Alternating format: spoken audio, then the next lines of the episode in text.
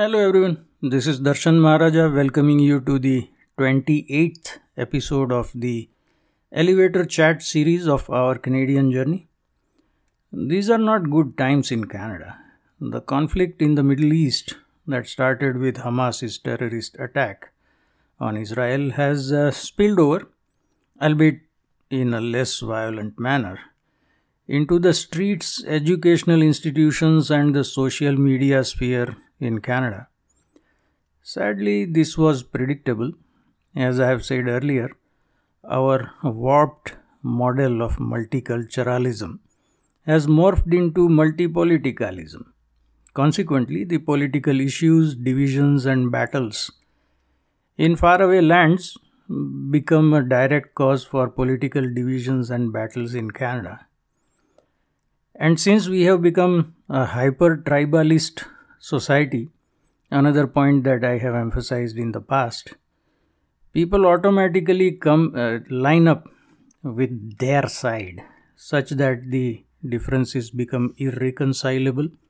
There is no common ground on which the two sides can meet, discuss, and arrive at compromises all that preface was necessary to bring me to the instances of Jew hate that are being reported from various parts of Canada. This is, of course, in response to the violence in, that erupted in the Middle East.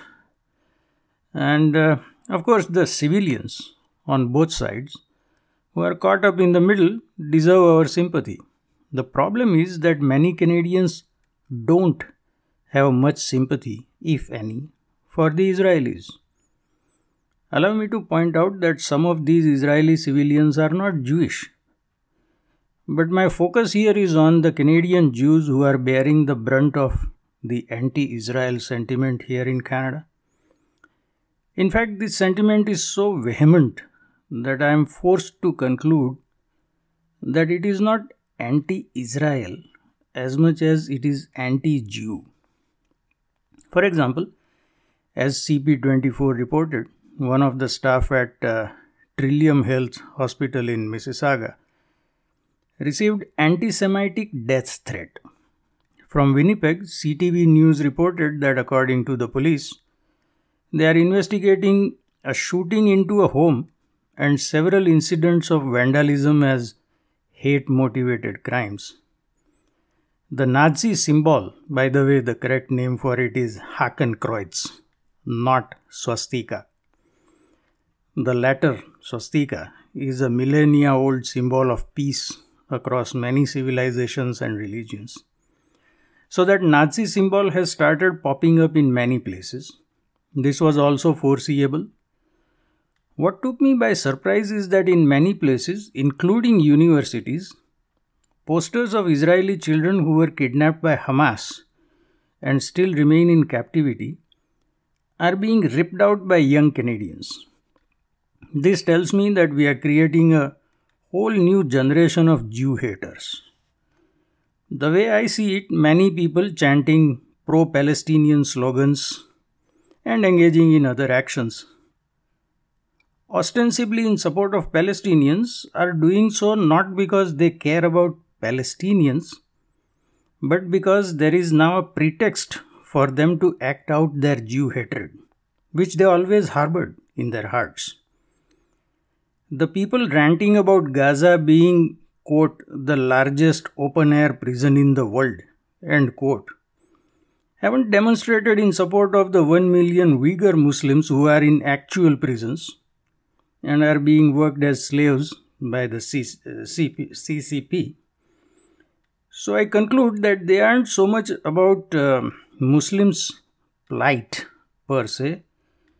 Their target is Canadian Jews, which is why demonstrations have taken place in front of a Jewish owned restaurant and a daycare where most children are Jewish.